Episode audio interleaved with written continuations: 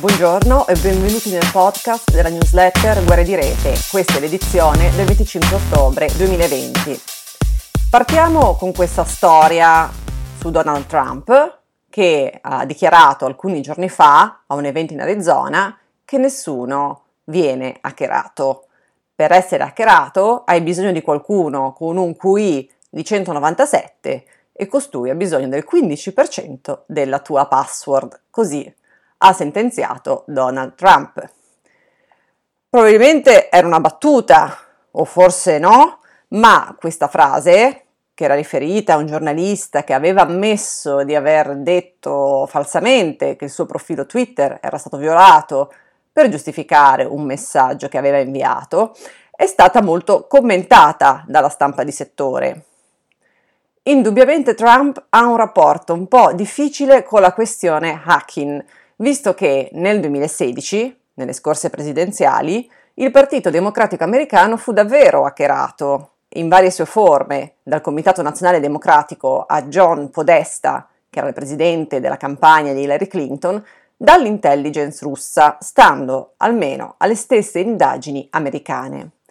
E quindi si è molto discusso sugli effetti collaterali di quegli attacchi sui media e sulla campagna elettorale che ha portato proprio alla vittoria repubblicana.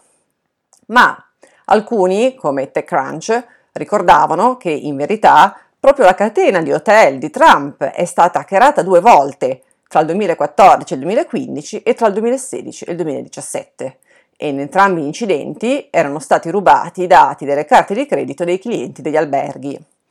Peraltro, nel 2013, lo stesso Trump aveva ammesso che il suo profilo Twitter era stato violato. Ora, per non farci mancare nulla, tre giorni dopo è uscita un'altra storia. Un ricercatore olandese che aveva già individuato la password dell'account Twitter di Trump nel 2016 e tenetevi la password era you are fired, sei licenziato dalla frase ricorrente pronunciata dal tycoon nel programma televisivo The Apprentice, ecco, questo ricercatore, dicevamo, sostiene ora di essere entrato nel profilo Twitter del presidente usando la sua attuale password che, immaginate un po', sarebbe maga 2020, punto esclamativo. Secondo il ricercatore, Trump avrebbe infatti disabilitato l'autenticazione a due fattori che in teoria dovrebbe impedire l'accesso anche se conosci la password. Twitter e la Casa Bianca però hanno smentito e altri hanno espresso comunque dei dubbi e dello scetticismo sulle affermazioni del ricercatore. Quindi diciamo che questa storia, per quanto succosa e divertente, vista anche diciamo, in contrasto con la precedente dichiarazione di Trump poche ore prima, è da prendere un po' con le molle e con cautela. Ma questa è stata una settimana piena di hacker, diciamo, hacker di Stato, hacker dello spionaggio. In particolare, e qui veniamo, come dicevo anche in newsletter, alla notizia più guerra di rete della settimana, anzi me- degli ultimi mesi, cioè il Dipartimento di Giustizia americano ha incriminato sei agenti russi del GRU, che è l'intelligence militare russa, per il loro coinvolgimento in alcuni dei più clamorosi attacchi informatici internazionali degli ultimi anni. Si va dai blackout elettrici causati in Ucraina a tentativi di interferenza nelle elezioni francesi del 2017, agli attacchi contro le Olimpiadi invernali 2018, all'indagine sull'avvelenamento con Novichok nel caso Skripal in Gran Bretagna, fino, ricorderete, all'infezione NotPetya che nel 2017 si diffuse sempre dall'Ucraina mandando in tilt molte aziende e organizzazioni globali. Ora, secondo l'incriminazione americana, i sei uomini sono sospettati di essere parte di un gruppo d'elite di hacking dell'unità 74455 del GRU, gli hacker più pericolosi del Cremlino, li ha chiamati in un noto libro il giornalista Andy Greenberg, un gruppo che vari ricercatori avevano individuato chiamandolo Sandworm, ma anche Black Energy, Telebots e Voodoo Bear. E l'accusa è di aver condotto cyberattacchi distruttivi agli ordini di Mosca. In particolare ricordo solo alcune delle accuse perché sono tante, sono accusati di aver attaccato infrastrutture critiche ucraine tra il 2015 e il 2016, in particolare gli attacchi contro la rete elettrica che hanno generato dei blackout usando malware che alterava gli apparati industriali, come il malware Black Energy o Industroyer, o che cancellava gli hard drive con Kill Disk. Ma anche di aver lanciato una campagna di phishing mirato e tentativi di hack and leak contro la campagna di Macron e di altri politici francesi nel 2017 e poi di aver causato NotPetya, come dicevamo prima, una delle infezioni più dannose, un ransomware distruttivo, un wiper che cancellava tutto, con danni per miliardi di dollari. E poi ancora di aver attaccato le Olimpiadi invernali di Pyeongchang, eh, dopo che la Russia era stata bannata per doping di aver lanciato una campagna di phishing contro i due enti che indagavano sull'avvelenamento con agente nervino Novichok dell'ex agente russo Skripal e di sua figlia in UK, e insomma, e di vari altri attacchi. Si tratterebbe però appunto solo di una parte di azioni, perché le attività del gruppo risalirebbero al 2010, anche se quelle più intense evidenziate nelle accuse vanno dal 2015 al 2019. Ovviamente il gruppo non sarebbe composto solo da questi sei, che però sono quelli individuati dagli americani, al punto da definire anche singolarmente la loro compartecipazione, cioè ad esempio chi ha lavorato a quali componenti di uno specifico malware. Inoltre, secondo gli Stati Uniti, i cyberattacchi del gruppo non sarebbero semplice cyberspionaggio che, come sappiamo, è in qualche modo più tollerato fra stati, anche perché, diciamolo, praticato da tutti, ma avrebbero una componente distruttiva a livello industriale, ad esempio i blackout elettrici o gli wiper che cancellano i dati, oppure un intento di interferire e sabotare a livello politico. Ora, come dicevo anche in newsletter, Ovviamente ci sono vari commenti da fare a questa notizia. Il primo è il tempismo dell'incriminazione che è a ridosso delle elezioni americane. Questi sei agenti non sono accusati nello specifico per gli attacchi agli Stati Uniti, anche se la loro unità è insieme a un'altra coinvolta negli attacchi del 2016 ai democratici. E c'è anche un agente che era comparso in una precedente incriminazione del 2018. Quindi diciamo il tempismo in questo momento serve a fare da deterrenza, da mandare un segnale diciamo alla Russia adesso da qui a novembre. Secondo commento è che ci sono molti dettagli interessanti sui singoli attacchi delineati e anche i danni ad esempio che NotPetya fece al settore sanitario, in particolare ad esempio a un gruppo medico americano, Heritage Valley, che vide, diciamo, ebbe i suoi servizi critici, i suoi ospedali, uffici bloccati con eh, diciamo, i dati, la lista dei pazienti, i file dei loro esami, i dati di laboratorio resi indisponibili, tagliato l'accesso ai sistemi informatici legati alla cardiologia, alla medicina nucleare, radiologia, chirurgia, insomma fu sicuramente un, un evento difficile da gestire. La terza notazione è che il gruppo avrebbe adottato vari sistemi per non farsi individuare, tra cui riutilizzare una parte di malware, di software malevolo usato da un altro gruppo di hacker nordcoreani, il gruppo noto come Lazarus, per confondere le acque dell'attribuzione tecnica, quindi avrebbe fatto una sorta di eh, false flag operation, come si dice in gergo, una sorta di insomma, operazione di camuffamento in cui fingi di essere qualcun altro o qualcos'altro.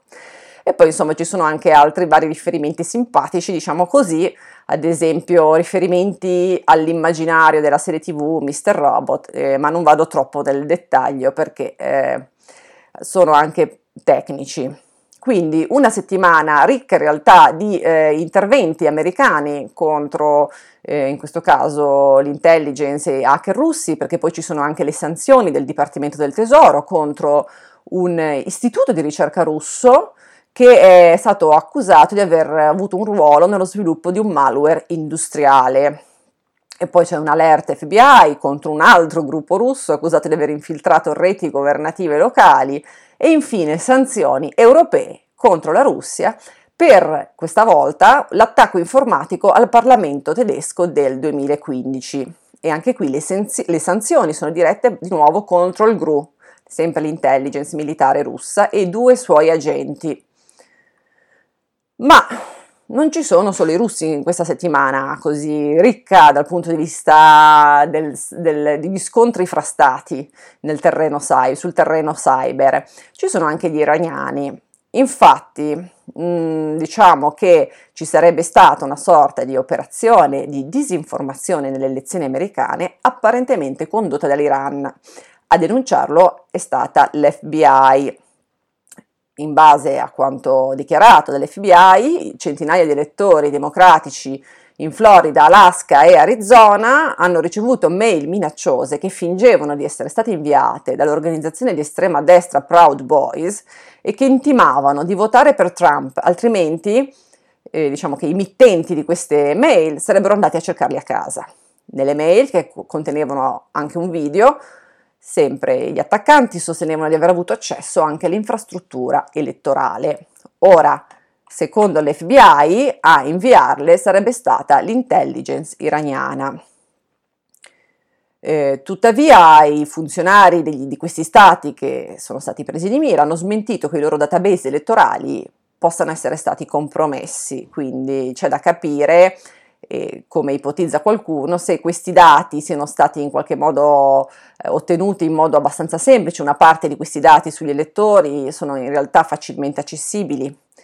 E, tuttavia, per il Director of the National Intelligence, Radcliffe, eh, Iran e Russia in passato avrebbero ottenuto informazioni sugli elettori.